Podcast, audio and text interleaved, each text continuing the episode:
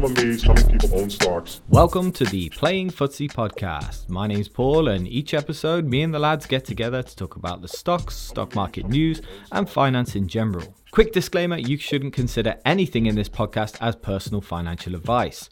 If you need such advice, go to a financial advisor. And please remember when investing in any form, your capital is at risk. So sit back, relax, and let the lads fill you in with all the stock market news of the week.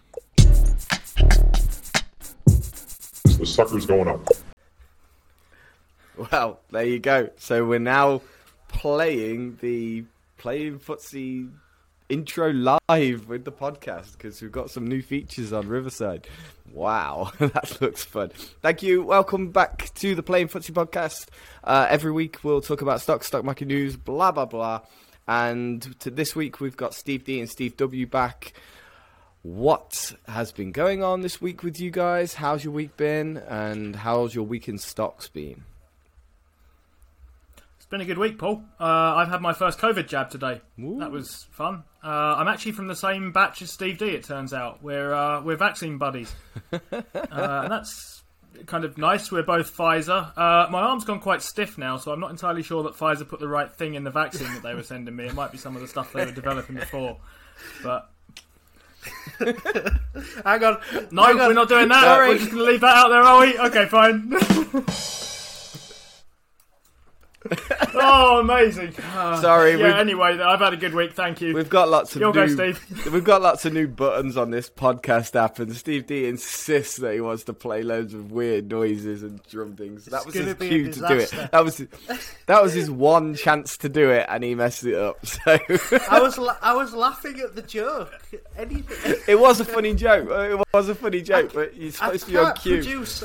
I can't produce and enjoy my jokes at the same time. I'm just one man. but no, I've had a I've had a pretty decent week. Um, stock wise, I had a really really good morning. Like shot up like way way higher than uh, than I expected it to. But we we sort of come back to earth in the middle of the day, and we're back to about where we started now. So it's not it's not been a great finish to the day. I don't think, but we'll see.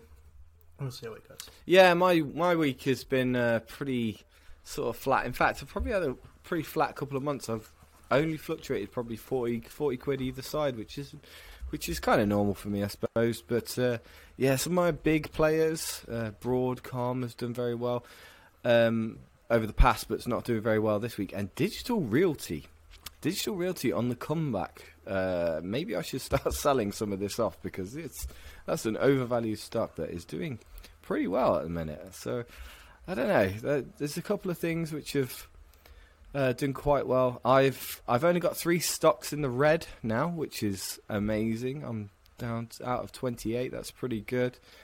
Uh, yeah, but the big ones are pretty far down. Merck and AT and T, obviously, because of that dis- um, dividend news, and Bristol Myers Squibb. Bristol Myers Squibb keeps hovering around the same place. Does it do that for you? Well, of course it does that for you guys, but I guess you guys probably got in a bit earlier than I did, so you might still be in the green on it, maybe. Well, I got in a little a little bit earlier, but uh, unfortunately, it's the FX that makes me uh, fluctuate all over the place. I'm I'm down about seven percent Yeah. on FX on it now. I think so. My buy price is about fifty nine dollars or sixty dollars, but yeah, I'm, I'm getting absolutely crucified by the, the FX. An Yeah, I'm still green on Bristol Myers Squibb. Oh, Um, Steve and I uh, are kind of opposite way rounds on two stocks. I think I'm green on Bristol Myers Squibb, and I think he might be slightly red. I'm in the red on NextEra, and I think he might be slightly green. Yeah, Yeah, NextEra. Uh, just waiting for a pl- time to get into that stock because obviously pretty late to that. Uh, uh, you guys might know better because you've used different um, trading platforms, but is Trading Two One Two the only one that lays out the FX in the way it does, or does Freetrade and things have that sort of feature or not? I don't know. I'm I'm not really part of it. Freetrade doesn't lay lay any information out properly at all. Um, Alright. Realistically, you you don't. I mean, it's so so everything's so delayed on Freetrade anyway.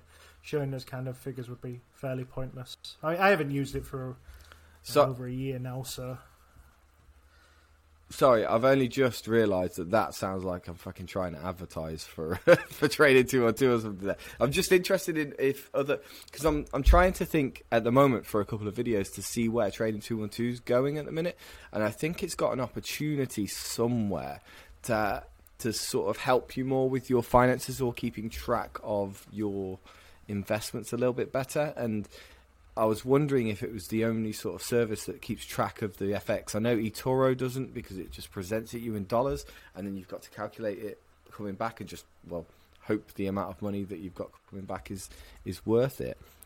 And I'm just wondering if there's something there like as a premium service for uh, trading 212 to get in there and you know do versus S&P 500 tracker based on your deposits. Like it can show your your FX obviously. It shows the effects I, I think there's something there that could be built in because they, they do build build a good UI I'm just I'm just thinking of things for a different time. We'll move on to uh, exactly what we do uh, we wanted to talk about this week. Uh, this week it's my turn to create the game and I've got a feeling this game is going to uh, pale in comparison to the others, but this is just a bit of fun that I invented. Would you like a drum roll? I would like a drum roll, and this I was just about to ask you if you could get cue up the drum roll for me. And so this week, uh, this week the game I have in hand for you is called Bitcoin or shitcoin. yes. So so I'm pretty convinced that no one can tell the difference between uh, coins that have been made up as part of video games and actual apparent cryptocurrencies that are out there. And all I'm asking you to do is when I mention a coin, you've got to tell me whether it's a Bitcoin or a shitcoin. And that's an 8 Bitcoin, as in related to games. Oh. It's a Bitcoin or a shitcoin. So there's the joke there, and I've, it's a shame that I have to explain it. thanks, so, thanks for pointing that one out for us, Paul. oh, I'm not so, going to get any of these. Uh, what what I've done is I've lined up one, two, three, four, five, six, seven, eight, nine, ten. I've uh, uh, lined up ten coins, which could be bitcoins, as in, in video oh, games, no. or they could be real life cryptocurrencies. Uh, I think you're going to uh, do you want to do it together, or do you want to take it in turns? What do you think? I, I don't mind. I don't think I can. I don't think I can name ten cryptos or ten video game coins, but I'll have a go. Let, us let's, let's pick numbers. Let's pick numbers. We'll do sure. Okay. You want to yeah, go first, okay. Steve? Yeah, I, I like that. I'll okay, go first. Yeah, I'm going to go then. for lucky seven. okay, right. You've got an interesting one. This coin is called unobtainium. What do you think? Is that a Bitcoin or a oh, shitcoin? I'm gonna go for that being a shitcoin. What does that mean? Does that mean you think it's a crypto or you think it's a video game? I've lost track of this. crypto. Oh, you think that's okay. I was going to go the other way on this. I think it sounds like an X Men thing.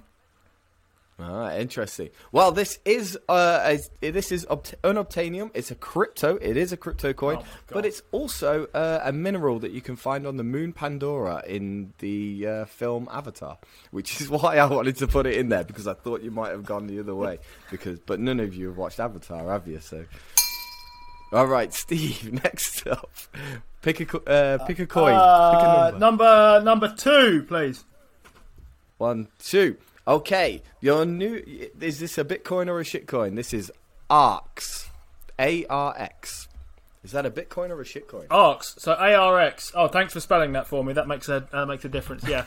um, ARX. Um, I wish I had something that I could. So I need to. Ideally, I try and say something with working it out style, right? And I can't really think of anything. Yeah, you've got nothing here. You've got no. Um, I was hoping maybe it might have had a K in it or something, and then I thought maybe someone might have invented it as a kind of uh, crypto thingy to do with or sound like Ark or Cathie something like that. But since it's got an X in it, it...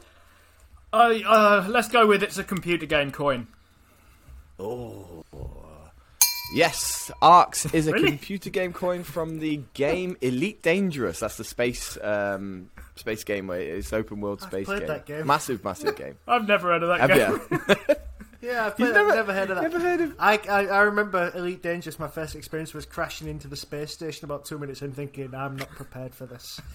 Yeah, it's it's it's a game that is so hard to play. It's unbelievably It's hard to play. But if you can play it, apparently, yeah, it is, it is, it is. But apparently, if you do play, can play it well, you can pretty much go across the universe or something. So You remember when we used Uh, to talk never about to do markets and stuff on this? Right, pick a number, pick a number. By the way, playing at home, let me know your scores in the comments below. Number 10. The coin is Silver Eagle. Is that a Bitcoin or a shitcoin? Good name. Oh, I think. I mean, I, I've no idea, but I think that's a, a video game coin.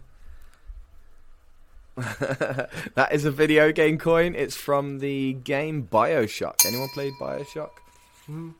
Very good game. I've heard. Very- I've heard of like Bioshock at least. I haven't heard of the previous. puzzle- I didn't know I've it heard was of a game. Bioshock. I didn't know it was a currency though. Yeah. Uh, so, Steve W. One out of ten. Uh, uh, six. Have we had six? No. We haven't. Okay, six, Uh, please. s- okay, so your next coin is called Nano. Is that a Bitcoin or a shitcoin? That's the kind of thing that could be anything, isn't it? It feels like some of these it was hard to think what Yeah. they could be, but Nano. Man, is that is that what the game could be? Is that the reason for the game?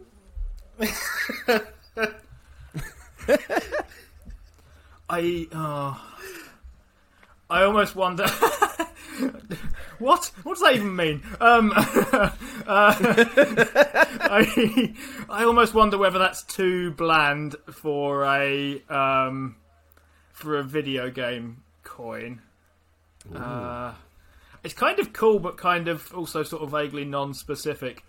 Um, I would have got I, so like Silver Eagle. That's kind of probably something to do with that game. Let's go with Nano as a crypto.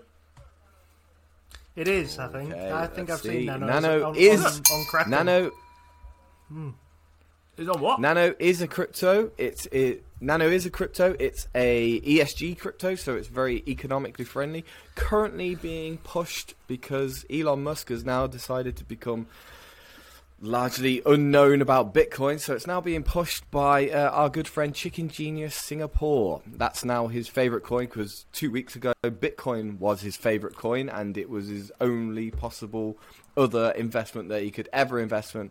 But now, because Elon Musk doesn't or might or might not like it, he's decided to push this nano coin. so that one's going to get pumped pretty soon. Oh, cool. Uh, so that that is crypto. And I just realised I've not been keeping score here. I have. so- It's two each. We've got everything right so far. This is a great game. good, good, good. Okay, so uh, let's see. Um, you've got one, three, four, five, six, and seven. I thought I just had think six, and Steve started eight. with seven. He's got eight and nine left. Yeah. yeah, I can't count. Yeah, Don't I'll- worry, Paul. I'll I'll sort this out. Uh, nine, nine. This is uh, probably my favourite lowball coin here. This is Titcoin. is Titcoin a shitcoin or a Bitcoin? Oh, very good. Titcoin has to be. it has to be a crypto. It has to be. I think it has to be a crypto. I've never heard of it, but Yes, congratulations. Titcoin is a is a shitcoin. It's um famously got its logo in the shape of a it's in the shape of a unity symbol with two little dots in the middle. So it's, it's just a ridiculous coin. Absolutely ridiculous coin. If you were if guys if you are here for highbrow entertainment, welcome. Welcome to this. right, so we've got uh, eight, eight, four, and three left. Eight, four, three, and one left. Mm, now I can't even see now. no, we've got uh, we've got eight, four, Whatever. three, one, and five the left. out. Uh, four, please, Paul. It's gonna be a long game. I thought this was gonna be a really short game that we could just get through. It'd be no problem. Uh, right. Four. Okay. So the next, uh, the next coin is called the V Book. Is that a Bitcoin or a The shitcoin? V book. V book, Okay. as in book. Yeah, yeah. So that sounds more like the kind of thing you might buy in a game rather than a thing you might buy it with. Uh, hmm. It also doesn't sound much like a crypto, though. Although, to be fair, I think anything not called Bitcoin something or something cash sounds not like a crypto to me. Um, um, um, uh, the V book. It just doesn't sound like any kind of By the way, just all. I, I made this I made this game up in ten minutes, so nobody like Did you? nobody criticise Really? me here. Uh, yeah, I did this in about ten minutes. you. I yeah, thought it was I at least a week's worth of work I here, did Paul. this. Uh, okay. Um, uh, uh, it's uh, it's a computer game one. It is. It V- must be the most V-Book famous is one. definitely a video Is game. Any of our younger listeners here will know this as the currency that is in Oh, Fortnite. oh, I feel that was knowable in that case then as well for people who are not me. Yeah, well, I, I tried to I tried to make it a little. Steve, bit would you have known that? You but know more about video games than me. I did know it. Yes, I did. Yes. Ah, there you go. There you go. So we got Uh, right, next one up then. We're going to need a tiebreaker this week 'cause it's going Oh. to be five. all. um, what, what, what have we got? I'll, What I'll have we make got it, left? I'll make it up. Uh, one, three, and five. One, three, five, and eight. Steve. I'll have eight. Five and eight. uh, eight. Your coin is iota. Oh. Uh, oh, I do know this Oh, one. I think. I think I've seen this one, and I believe it's a crypto. It is. It's a. This is a crypto coin. Uh, I can't remember why I added it. There was a reason why I added it. It's just got a very. Uh, it's good for scalability. This coin is so that's why I. Yeah, I think it's quite a good one there. Okay, next up, we'll get through this. We've got to push through. Number this one is one Ethereum. Number one. It's winner stays on this, Steve. If you get it wrong, Oh, you're oh off. good. Um, give me one. That, tell me Ethereum, and I'll say Gamecoin.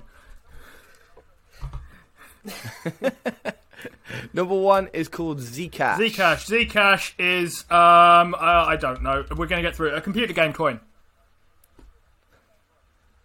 No, it's a thank God for that. cryptocurrency Okay. coin, but well done for getting that wrong, just so we don't have to go to the tie-breaking thing.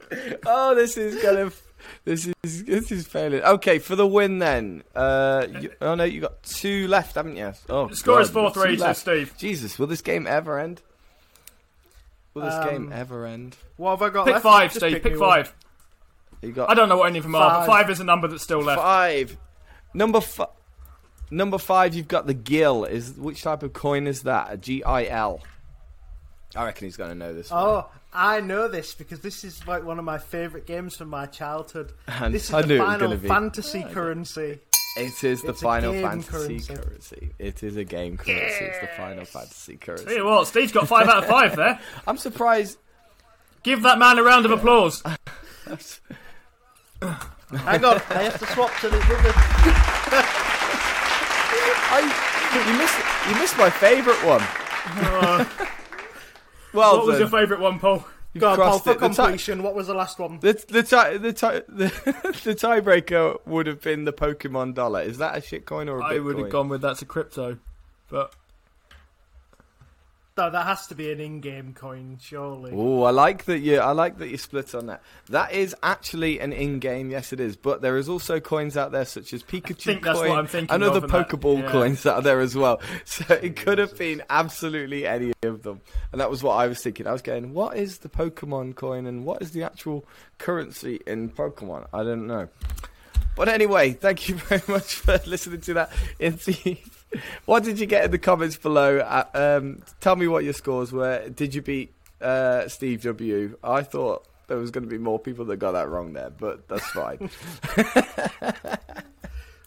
okay, news of the week then. Let's get into the news of the markets of the week. And first, I think we're going to lead with the G7 plan uh, to incorporate a global minimum corporation tax.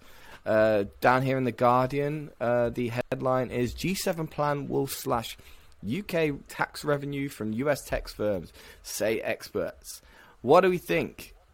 Is this go- is this coming after the tech uh, companies, and should we be selling big tech on this news? No, uh, we shouldn't be. sell- I mean, it is coming after big tech uh, fairly clearly, but I don't think we should be selling big tech on this news. And actually, I'm not sure that many people are selling big tech on this news, or in fact, any other news that's kind of been hitting big tech a little bit lately. So Google got hit with a fine, and I think Steve D was watching that carefully with a view to jumping on any kind of downward overreaction that didn't really come about. I don't think, but I don't think I don't think this will bother big tech Nothing happened. particularly. Big tech is big tech uh, for a reason. It generally finds a way, um, even if the kind of playing field shifts around, even if the goalposts move.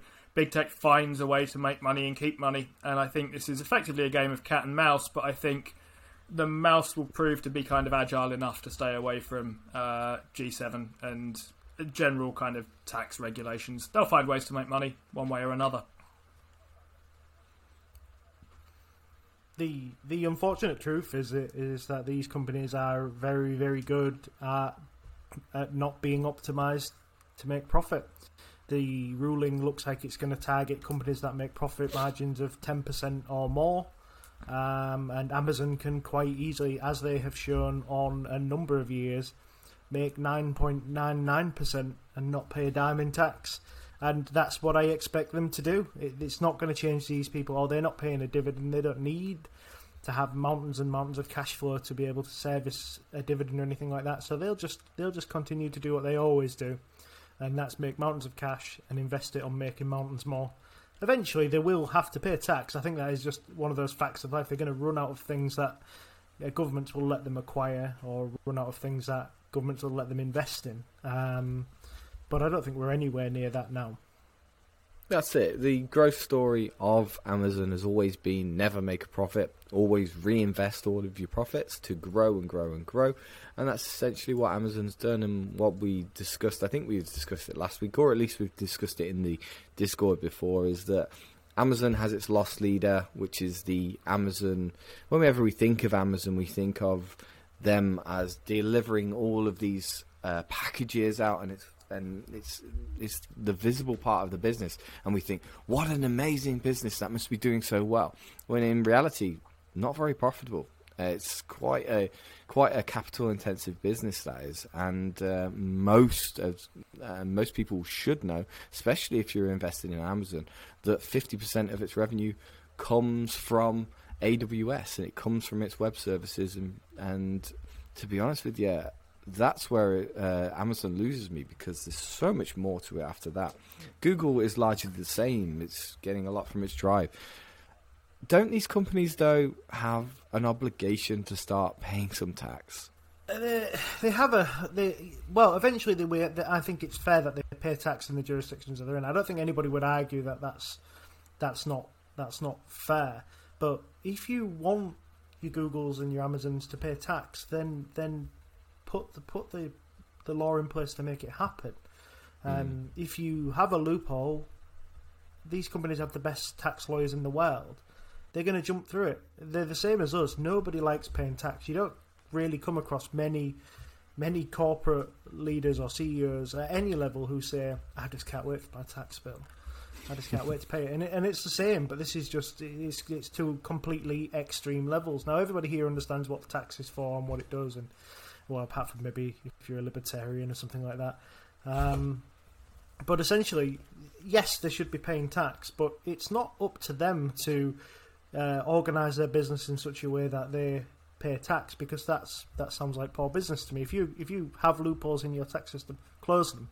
Don't don't just scream bloody murder when someone. That is jumps what they're through trying to do. In fairness to them, I mean, G7 we've got a bit countries are trying to close down um, tax havens or low tax jurisdictions and so on. I mean, I'm a little bit wary of this.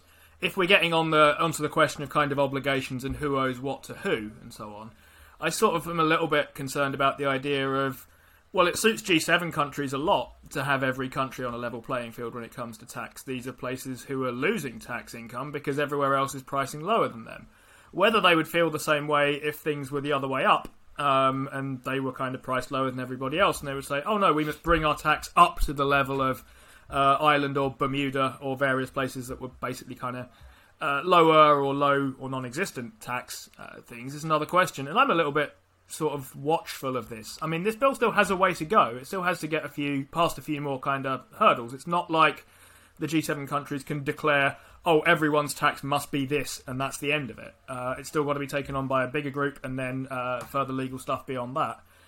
So I'm interested as to whether this will actually make it, uh, because I think um, the way they're set up, countries like Ireland, like Bermuda, are perfectly happy set up um, collecting not a lot of tax off Amazon, but more tax than anyone else does, and having businesses run stuff through their country whilst not doing anything there. Yeah, you sort of touched on my next question to you guys because obviously this does have a long way to go, and largely at the moment it changes nothing. It's just a group of the biggest tax players that have agreed that maybe we'll set it to a minimum of fifteen percent, even though the tax pay, um, these players have been paying largely more than twenty one percent or been asking more, for more than twenty one percent already. Uh, so it's France, Germany, UK. They all charge twenty one percent or over of corporation tax tax anyway. So the point is, is they're trying to convince other companies to at least bring in fifteen percent and try and make it more competitive there. Do they really think this is going to go through? Do they think that Ireland's going to start playing ball? Or is this just another way to score some political points in the short term while everything sort of recovers from COVID and it I basically said it before on this pod. I think politicians going to do politician things. Uh, they're going to do things that are attractive to people who might vote for them or who they want to vote for them. Whether they'll be successful is another question. I mean, a lot of what happens around big tech. We were hearing this week about Google getting fined um, for, I think, abuse of their search engine uh, data. In Europe, they were fined an amount that is probably a fraction of the amount that they've made by abusing their search engine data power. Uh, a lot of this stuff seems sort of fairly ceremonial, fairly tokenistic. I'd like to think there's something more than that behind this, um, but sort of with my investor hat on, I, I sit on a kind of fairly healthy, don't really know, let's find ways to invest around that rather than kind of betting on an outcome. I know a lot of people are basically bracing themselves for a, certainly a US tax hike uh, and probably a broader global tax hike, but in my case, I'm not quite sure what to make of that, so I, I tend to think let's stick to the stuff we do know about rather than the stuff that we don't too much. Yeah, that's it. It's um, ultimately you've got. I know we've gone to the political side here, and you know I've said, oh, these are politicians being politicians again. Yeah, probably they're under the thumb. They're being uh, lobbied by these big tech companies. Uh, they know who is going to control the next election. Uh, th- so they these co- they're like you say they're doing these tokenistic things. Um, what though? from from an investment point of view, it's just uh, standard standard message, which is buy good businesses, don't worry about these things, best businesses. If there was going to be an investment message for this, it would be about businesses in general. And the only thing that it might bring about on this would be think about asset classes that are not businesses, so things that don't have net margins. Uh, but I can't think of many asset classes that I like the look of that are not businesses. Bonds don't look attractive to me. Uh, crypto, I am. Uh, as, you've heard, I don't really know what a crypto is. Uh, as distinct from a video game coin, um, uh, gold is not massively attractive to me at current prices. Commodities are all quite high in their cycle, at least by the look of it. I know a lot of people think they might go higher, but um, I can't think of any place I want to put money at the moment, or an asset class I want to put money into at the moment that isn't something that has a profit margin. You could buy unprofitable things, I suppose. Then you wouldn't have a problem. But There's there's plenty of unprofitable things. I've been running a lot of details now on companies that are unprofitable and seeing what uh, could go up. I mean, Teladoc is one that springs to mind off the top of my head. Uh, unprofitable company, probably making sure that it doesn't make a profit, it doesn't get taxed, and you know there are there are possibilities out there, but like I said to, I was saying to Steve just before this, I'm struggling to find any companies like that uh, that are running at a good price to sales at the moment, uh, which is, seems to be the only metric that people use uh, to value these companies. what's price to sales on Spotify? I don't know this, but I had a feeling it wasn't crazy when I looked earlier. Oh God, you're gonna make me search for stuff now. You better do some color while while I'm Uh, possibly.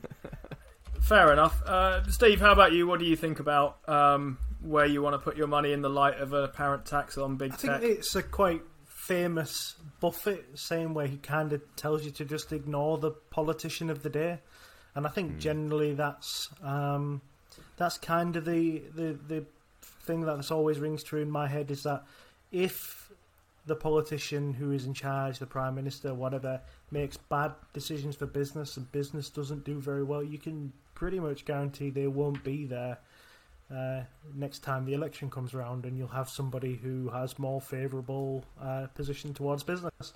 Generally, that's how I feel about about poli- politics. I'm, I'm not interested in politics at all. I'm not interested in how politics shapes investing. I put politics in the same sort of um, sort of basket as conspiracy theories, and I just don't like investing off the back of stuff that either I don't know if it's true, don't know if what they're saying is true, and I have no way of verifying that. So I just skip that. That's, it doesn't even factor. Yeah, and I think uh, a lot of, particularly here on YouTube, we've been hearing a lot of people talk about inflation and how it's going to affect your stocks going forward. I know I like to talk about such as such things as housing inventory and why I've invested in Lennar Corp because of the housing inventory. Really, most of these things shouldn't really matter as far as economics where we are in the economic cycles because if you're buying these companies and they are good businesses in good sectors, we have to remember that it's in good sectors as well. These things shouldn't matter, right? Politi- politics, inflation, the, uh, anything like that. Well, you've got to remember when you when you're investing in companies with cyclicality in their nature. So if they have good times and bad times, um, you are a market timer um, by its very nature, really, in that you have to buy the company in bad times and sell the company in good times. Um, you can hold it all the way through if if that's how you really want it. But the idea of a cyclical company is that it has cycles. So it would Yeah. make sense to buy stuff and sell stuff, and I'm sure it's a something we'll go over at some point. But um, I think cyclical companies are inherently risky companies, uh, especially for a novice investor who, who doesn't know when to to you know how to spot a cycle. I was just going to say just before about Lennar Corp, we've received word today in the UK that lumber's going up again. So we were at um, we were at pretty much all time highs, about twice as high as it's ever been, uh, and it is now going up another fifty percent next quarter. Whoa! So get lumber and get it in your safe. Oh mate, I've just I've just cracked the table in half. So if anyone wants to spend me um, spend a hundred quid on some uh, old firewood, I'm your man. I've got a whole We- table's we was- worth back here. We was joking about, it, but there's a there's a builder who's building a, um, uh, quite a rough area near where we live, and they've just had they've put all the copper in, um, whatever yet, and some guy has gone in and stolen all of the timber and left the copper. Wow! That shows you how much lumber is at the moment. Whoa! That's that's He something st- I wouldn't expect. He even stole all the scaffolding boards, which which is very funny, but I, I shouldn't laugh. But there you go. That's that's quite mental because you know in my lifetime it's been lead to copper and copper has been the, the main thing. Surely copper's still pretty expensive. Just hard. To, I suppose it's harder to rip out than than all the uh, timber that's in there as well, isn't it? Mm. Oh man, I must be sitting on a gold mine in my my backyard right now. maybe I maybe I uh, better start selling it to some. company. It's Yeah, gonna be like bon- it's going to be like bonfire night all year round. It could happen if you if you're at home now and you've got them uh, those fences with the concrete panels and, and you slide in the fence panels. Uh, you're you're not going to have a fence in two weeks' time, mate. Unlucky. We've okay. got them. It might be worth more than the house. Yeah, it could be. Take them with you when you move. Okay, so the message from that one is largely uh, G7 don't don't care about it. Just buy your good businesses, and eventually you should uh, be able to make some money off the stock market. Just stop listening to the short term news. So we should stop talking about it as well. But this week, um, let's talk about Biogen. Biogen was a very hot company that's come out this week uh, with a lovely new drug, which, mm, well, I'll let you guys fill people in on that one. Um, jumped up about 50% in a day based on the news that it released its new drug. Al, al, alcunimab, no, that is the Bristol Myers Squibb one. I'll get the name of it. Aducanumab is the Aducanumab. um, drug here. I think. yeah, I think that's how you pronounce it. That's definitely how you spell it. that that's it. Aducanumab. Biogen's a company that, uh, yeah, so it is to me what Tesla is to Paul, which is to say that considering I don't own it, I know far too much about it. Um, and possibly, as with Paul in this situation, I kind of have owned it and then have not owned it and then have owned it again and then have not owned it a bit in the past. Uh, not deliberately through trading in my case. So this story kind of for me goes back about a year or so that I've been interested in this kind of company. And I'm not the only person who's um, traded badly around this. Traders have gone all over the shop with this one. But about a year ago, I was chatting to uh, Steve, um, who's just volunteering himself as a fellow Biogen sucker here. Um, and I found it on a screener because I was screening back then, and it had some lovely looking fundamentals. Price earnings of about 11, returns on invested capital at around 23%, returns on equity at around 30%, debt nicely under control, revenue creeping upwards, profit creeping upwards. Everything very, very nice here. Um, but it's a drug company, um, and the big thing coming for them was in their future, basically. Two big things in the course of the last year have really made this stock go in interesting directions. So I was looking at, at around $308 a share. Uh, and I said to Steve, I, I really like this at 290, and he said, I think I like this at 308. To be honest, it's a massive company. It's very well run. There's got to be a good pipeline behind this. 80% gross margin, 40% net margin. This is pretty impressive for any kind of company, uh, for what it's worth. Uh, fast forward then to September of last year, and Biogen and its big uh, drug that it has, which was called Tecfidera, uh, loses its patent dispute. Tecfidera is an MS drug, uh, big player for Biogen, but loses a patent dispute to Mylan, who make generics. Uh, oh dear, everything's very bad for Biogen. Their big revenue stream's just gone. Crash, crash, crash. Down comes nearly every expectation of the stock.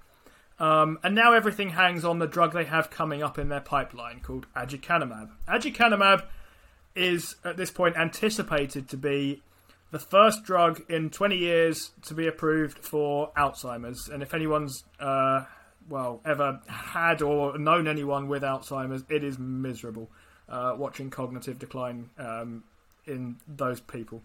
It's horrendous there. It's generally thought, or had been generally thought, that there was no way of slowing this down or stopping it. Biogen's aducanumab was on a promise of being able to tackle the underlying causes, so plaque on the brain for Alzheimer's, which is huge if it's doable.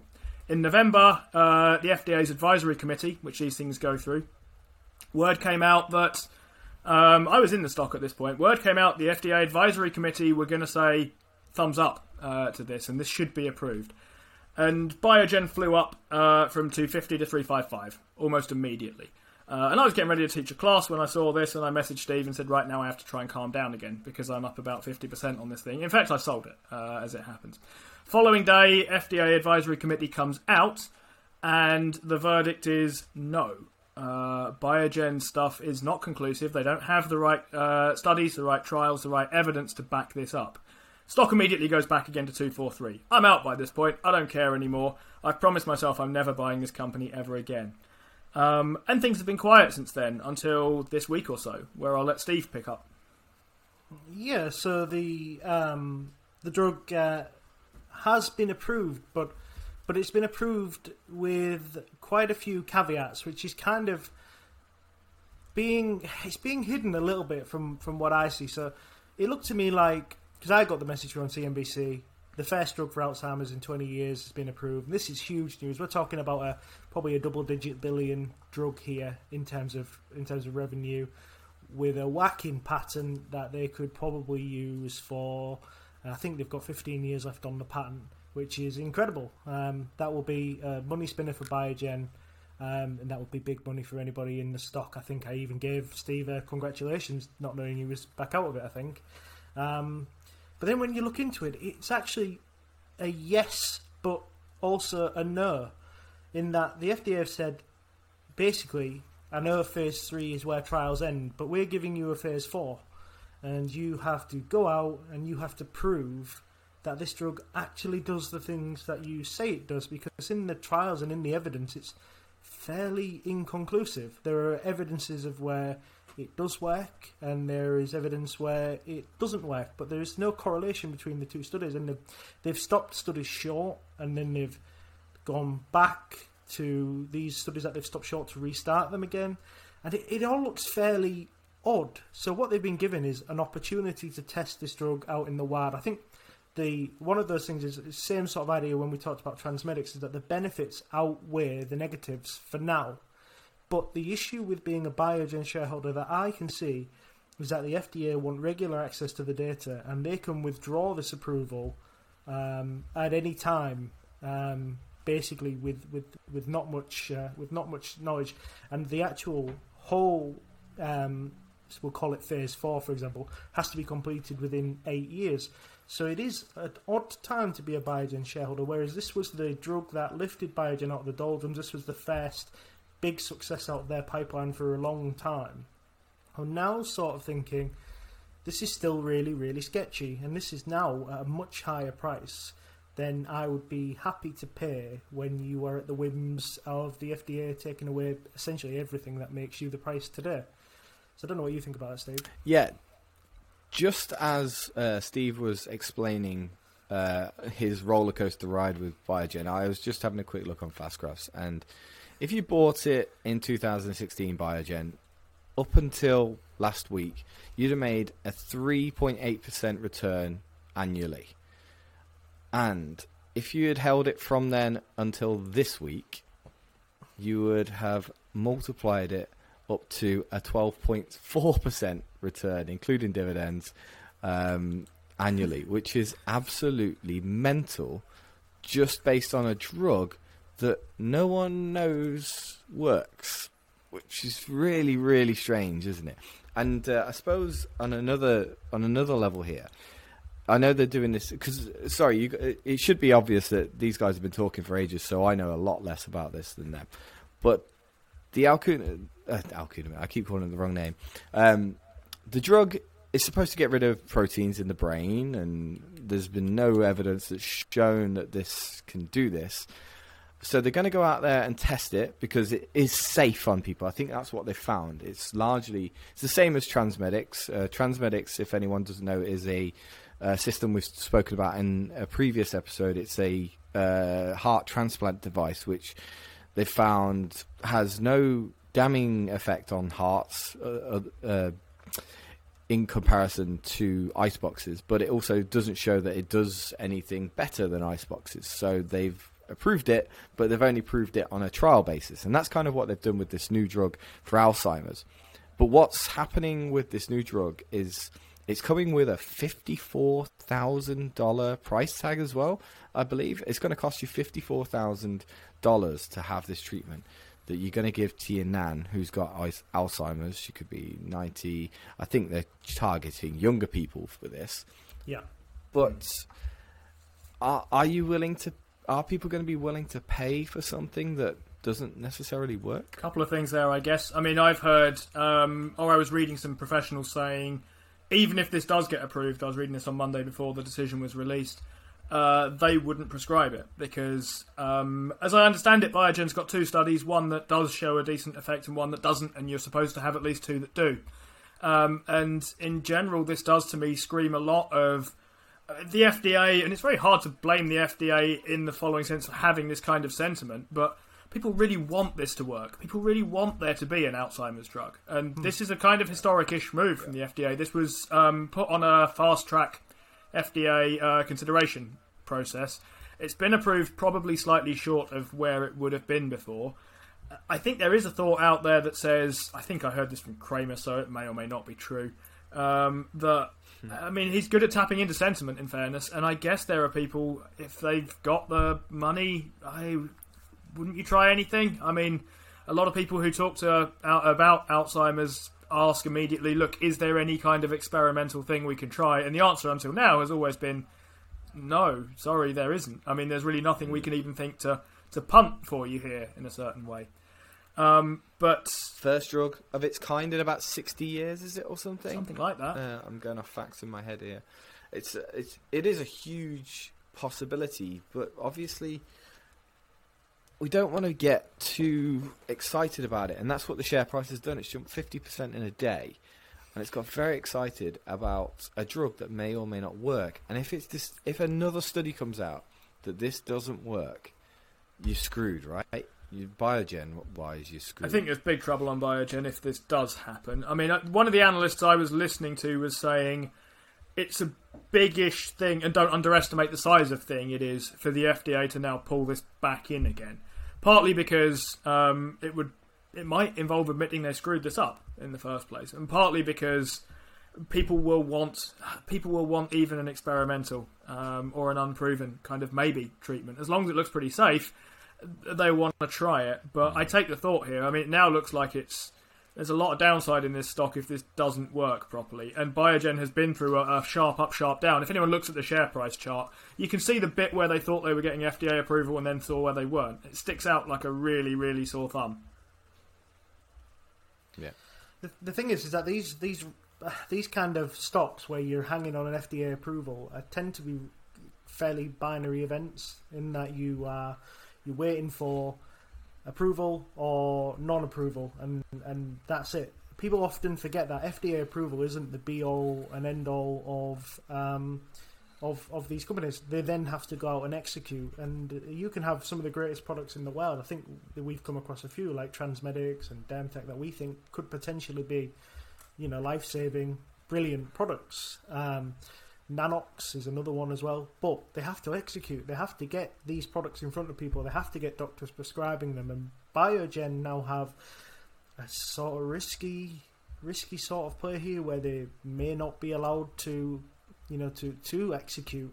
So for me, they're just as risky as any of your sort of penny players or low dollar players on a company with a, a you know a new treatment for something else. Um, Because I think Biogen without this drug is pretty much in terminal decline. I don't think there's an awful lot else in that pipeline to get excited about. No, you're dead right, and that's the problem. Um, so now, having jumped up to about four hundred dollars, they're on a price earnings multiple of about twenty. And if you compare that to their kind of peers, your uh, Merck's, your Bristol Myers Squibbs, your Pfizer's, even thinking in Europe, so Roche and Sanofi and Novartis and so on, none of those is on twenty times earnings. And if it's the case that aducanumab is going to stick and sell in the kind of quantities that people think it might that multiple's justified. That multiple will come down uh, as as money comes in from that. But it's there in advance, and it now needs to happen. And you're right. Compared to even compared to sort of Merck or especially Roche or Sanofi or somewhere like that, that pipeline looks very thin for Biogen. This was this was one of two ways for them, and it's gone one for now. Uh, and the question is whether it sort of stays there. So it's gone from actually being what I thought was a relatively unrisky play because I thought before it was priced to not get approval. And then I thought, okay, it's all right at that level. You won't lose much if it doesn't, and you're on a good shot to win if it does. Now I feel like it's priced to keep approval, and there's a slight possibility, at least, that it won't. Yeah, I mean, I can see this at least the trials going well into a good uh, sample size because I do think that, it, well, you've got to get the insurance companies on board first, but I do think that a lot of people will do anything to not see their significant other or their mother or father in that horrible decline. So I do think people will go for it. I just think that it has to really show that it works. And if it ha- if it has, if it does show that this works, you've created you've created a- an absolute gold mine there, haven't you? As far as the drug goes, and they're putting the price tag on that for uh, to to reflect that. So I do think the trials will have a good sample size, but like you say, no, as far as I looked into Biogen, it was a long time. It was very light. I did think that the uh, I also felt that the uh, the pipeline was a bit a little bit lax. So yeah, Biogen, interesting one. People are obviously sticking to this uh, narrative at the moment that if you're doing something good for the world, if you're going to change the world, then the the stock is you know you should be in that stock. You know, Tesla and Square and uh, Nanox, Dermtech, Transmedics, all these stocks that absolutely flew up. All the charging stocks were another one. And then you've got the workhorse, which did have that binary event. Uh, that was one of the stocks which they apparently thought was going to change the world with electric vehicles. Had that binary event, and it absolutely smashed to the ground. I think it's having a bit of a comeback at the moment, but Ark Invest, Ark Invest is officially out now, so it feels like Workhorse doesn't have much of a a, a go left in it. But what what I'm trying to touch on here is that we're following this trend at the moment that's being passed around. This narrative that if your company's about to change the world for the better, then you should be investing in it, and there should be no other option to that.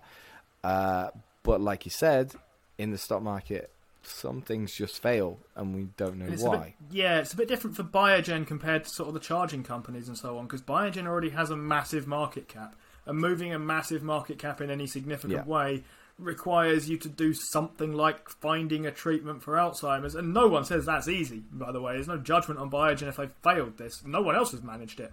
Uh, Eli Lilly, I think, have an Alzheimer drug that they're working on or have in uh, testing or something like that. Their share price got a bit of a push yesterday, with the idea perhaps that the FDA might be a little bit sympathetic, put it that way, in approvals for this sort of thing.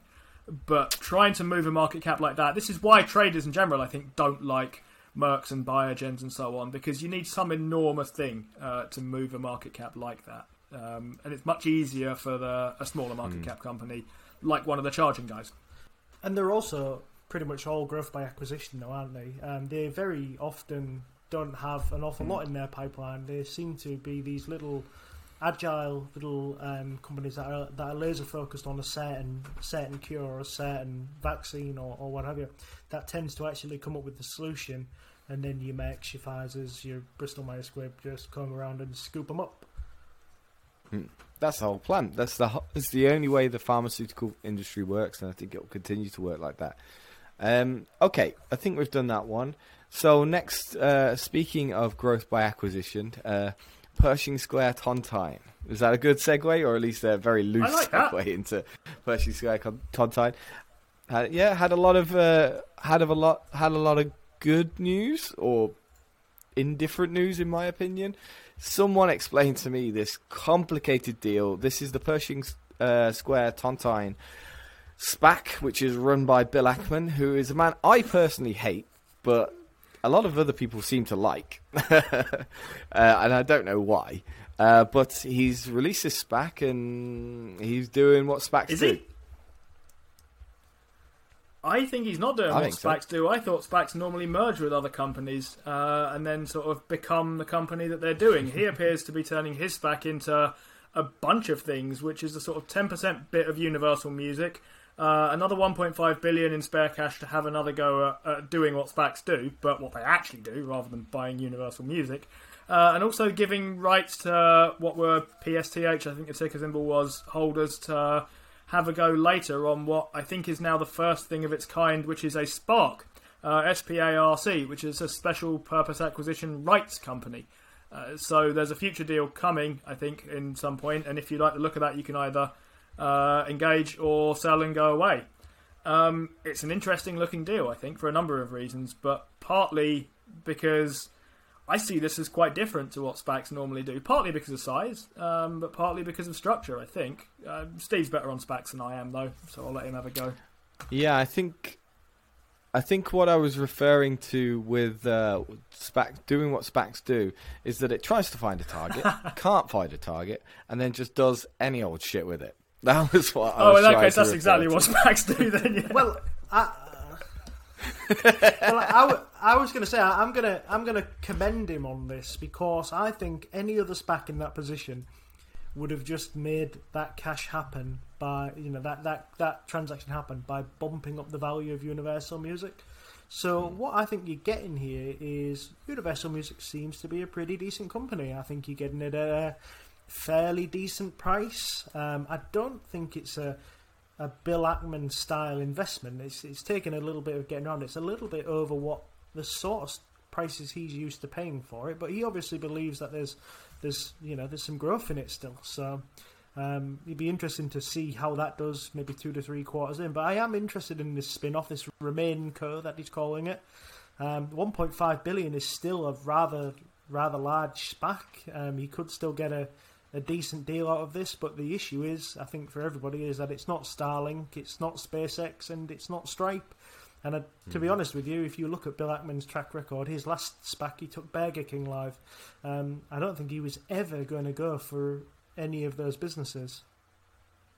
Yeah. Um, so he's kind of made a sort of babushka SPAC at the minute, where it's like a Russian, Russian doll SPAC, where they, he's just made another SPAC within a SPAC, and I didn't realize you could do that. I thought the rules on SPACs were that if you don't find a if you don't find a merge target, you give all the money back. I didn't know you could just make another SPAC out of the SPAC already.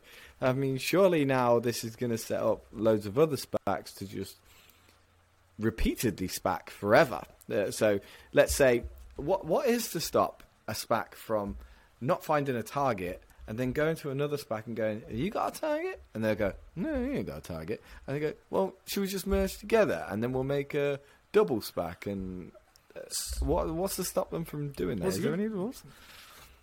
I was going to say there was talk of this earlier, which was quite interesting. That was a, a SPAC was has merged with a company, and there was a SPAC looking to buy the SPAC and the merged company to make some kind of crazy company. I mean, this is the level of sort of like weirdness we've got to now. When when you start to get to the technicalities of a random sort of part of the business, you think perhaps we've seen all we need to see. Yeah, that's it. It's uh, the life's being drained out of this. This is the this is the SPAC bubble. Yeah, and there's a lot of them still kicking around. it, I mean. I think I was listening to something earlier that said I think there are something like 200 or so SPACs that need to get merged by the end of next year or so, and that's going to mean there's quite a lot of deals happening, or, or return capital, or find some interesting way of um, Bill Ackman roll over their SPAC somehow. But uh, assuming they all try to merge, there's going to be some interesting deals coming around. There might be some good ones. There's going to be a lot of uninteresting ones. And based on the kind of response to PSTH, as I saw it, the market didn't like this very much uh, when this was kind of announced. It seemed to go down a little bit. And I'm trying to work out why, because like Steve, I don't think this is a terrible deal, the Universal bit, on the face of it. The rest of it's kind of a do over to next time. I wonder whether it's got something to do with the thought that Universal Music is planning to either IPO or direct list, and people were thinking something along the lines of, well, look, if I wanted to buy Universal Music, I can buy Universal Music. I don't particularly need this SPAC to get it for me. The one the thing I thought about SPACs that made them interesting was that you can get older companies that you wouldn't otherwise be able to get hold of. So when there was talk of uh, Pershing Square being linked with Airbnb, um, that might have been a nice way to get in on Airbnb. Same with Stripe, if you like those companies, uh, and you think the deal can be done on decent terms for you by the person who's managing it. Uh, in the case of um, uh, Universal Music, it's about to either direct list or IPO. Uh, there's a question: you might get it at a worse price in an IPO. It might be that Bill Ackman's got a price there that gets a jump on you, and that this is going to be a valuable kind of thing. But it's not like there's a sense of excitement around the oh, that's the only way we could have got this. Now I have to go and buy this back so I can get access to uh, Universal Music. Yeah, I suppose you, when you think about it that way, it, these SPACs could now move to a sort of okay, this is this company is secretly going to IPO, so we'll buy a fraction of it, and that will allow you as a shareholder to get in at a lower valuation. Possibly because we know how IPOs have been just jumping on the first second. So maybe as a trader, you could buy X SPAC, you buy Universal SPAC, and then when it does direct list, bumps to, goes to the moon, and you can sell off your uh, Pershing Square Tontine holdings. It, it's all part of the sort of the frothiness at the end of the, the bubble. I think. I mean, I saw Soaring Eagle had merged with um, I think it's Ginkgo Ginkgo Bioworks. They're an enzyme uh, designing company, which is quite an interesting company. They're well worth a look at if you fancy. You know, it's a bit sort of like um, oh, it's just really odd alien tech, really, but it is worth a look at. Um, but they, in their statement, in there, they they basically said we have valued ourselves to raise the maximum amount of capital. That, I mean, what what part what part of that says buy buy our shares? Because I mean, if that they, they're trading at nine eighty seven now, they're quite far under NAV, and I think the only thing keeping them tight to NAV is the fact that you can then redeem it for NAV Yeah. rather than buy it. I can't see that on open going going up. I think when that gets Yeah. it's going to be a six or seven dollar stock. Um, Yeah, this is what I'm kind of scared of with these with these SPACs is that people are holding them. Anything under ten for a SPAC is gold dust. Like you should be buying, buying, buying SPACs under ten because uh, the idea is that if they don't merge, then Mm. you get your money back. But how many SPACs have actually uh, returned the capital? Because most of them are spending it on sushi restaurants and Yeah, well, you can jets and choose. stuff like. You, you can choose with most brokers to redeem it. You don't have to take the uh, take the deal, um, but Okay. unfortunately, not with not with many of the commission-free brokers. It just gets swapped over, and you're left holding the bag. Yeah, fair enough. And so the company itself still needs to go up. It still needs to be absolutely tremendous. And you look at Hyliion, look at Workhorse was a SPAC, I think. It's got to be. Is, are these companies going under down in their price below the SPAC level? Nikola Especially as Motors they've all issued SPAC, shares since. What's that? Nikola Motors was a SPAC. Well, Yeah. Nikola, yeah, Nikola's the big SPAC, isn't it? Hyliion was actually an IPO, wasn't it? Thinking about it. I think Um, I was a SPAC as well, Hyliion. I Oh, was it? Sorry. SPAC, yeah. Yes, of course it was. It was uh, the green one, wasn't it? Um, Tortoise acquisition. That was it. It was called. Um, yeah. So yeah, Nikola Motors would be a good example. I have no idea what Nikola Motors price is these days. I haven't heard a word about it for ages. But uh, yeah, it's, SPACs are are a dangerous thing, and obviously now we've got SPACs buying parts of companies, uh, which I didn't realise was possible. So. Uh, and I then didn't leaving realise the that was rest of the possible either. I thought it was a really interesting idea, Paul, that this might be a kind of cheap way into the IPO and then you might sell at the IPO. Um, Hmm. I kind of like that idea, but then I think of well, we talked to a couple of pods ago, I think, about Prosus, which is basically currently holding a, an amount of Tencent that's worth more than it is, and it doesn't seem to be able to move its share price to the kind of level that it ought to be at. So, I mean, you might find, I guess, it's theoretically possible, you find your formerly Pershing Square thing now holding a lump of um, Universal Music that it can't seem to get its price to the what would in theory be the market cap value of um, the Universal Music that it's holding. So ten percent of whatever Universal's market cap is. One of the things I was just going to say about about Gink, Ginkgo, I don't even know how to pronounce it. It's G I N K G O. Ginkgo. That's how I would pronounce that. So it's probably wrong. Go. Right. The interesting thing about that is I think they're going to go through with a 15 billion valuation on pretty much negligible sales, which puts it kind of in line with some sort of genomics companies. I was thinking like 10x Genomics is probably in that kind of range, but 10x has got pretty decent revenue um, for a genomics company anyway. So I just I just wonder what I mean. I, I was holding it until I read all the statements, and I just thought, oh no, I can't I can't hold this. But I, I I would buy I would buy that company, um, but but maybe at half the price it is today. So it does really Yeah, make you yeah. wonder about how you know how uh, how does this work in people's heads? Who who's holding this thinking? Uh, 15 billion. It'll probably be seven and a half billion when it goes through. But it, uh, you know, and I would say here that I think if this does what it says it can do, this company will be worth more than 15 billion. I think I can pretty much comfortably say that. But the difference is, is that it, it's a bit like the drug companies we spoke about earlier. It's got to execute. It's, it's got to execute on what is a brand new technology, a brand new industry. It's got to forge a brand new industry, and you know, I think I would imagine there's plenty of companies that have been and gone in this kind of space that we've never heard of. Yeah, and touching on because I've remembered what I was going to say there. Um, touching back on to Steve W's thing about getting into the IPO market. Uh, Chamath, our good friend Chamath, a friend of the podcast, he has re- he's put in for two more SPACs, I think, and he's and did Four more. one of you two say? Yeah, did one of you two say he's now got twenty six? He's doing the whole alphabet or something, and yeah, he's got all um, the way up to Z. Uh, he's got all the way up to Z already reserved, um, including IPO. And he's also got, um, I think he's just registered four more with 200 million each, which I think he said he's looking for biotech companies. So um, that could be IPO a, a real mixed is bag. definitely getting bought, isn't it? IPO is definitely getting bought by Oh, that's the next. everyone. That's the next meme stock, isn't it? That is, it is is is the next meme stock. Is it, They'll no, be selling no GameStop, doubt about it. sell AMC, sell GameStop, buy IPO, IPO to the moon. By IPO, yeah, IPO to the moon. Yeah, but um, I suppose part of Chamath's idea here is because he's a big banger with these SPACs. He's saying that you can get into these companies early. This is more access pre-IPO for uh, retail, real investors, your Twitter investors, meme investors. It's it's a it's a uh, early entry, and maybe with this new mo- move by Bill Ackman, maybe he's right. Maybe he now does have access to some of the companies uh, pre-IPO and even little, even small versions of companies. So maybe, maybe now 20 of Chamath's new SPACs could all hold 2% in Stripe or 2% in some of the big companies, you know? It's very possible. Uh, so that could be that could be where it went. Uh, how I think uh, we'll leave that there. I think that's uh, good for the podcast today. We must have been close to an hour uh, going forward on that one. Thank you very much to everybody who listens today. I don't know if Steve D's got a sound effect to to play us out on this one.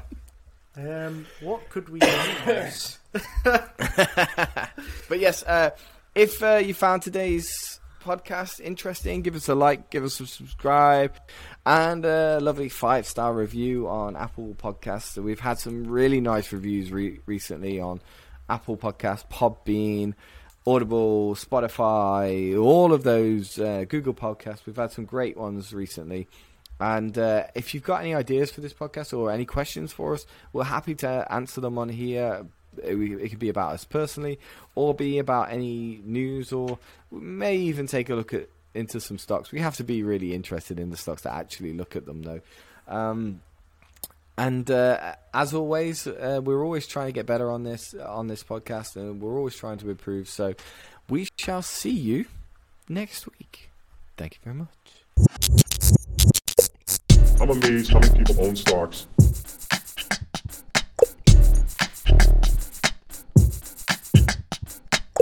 I'm amazed how many people own stocks.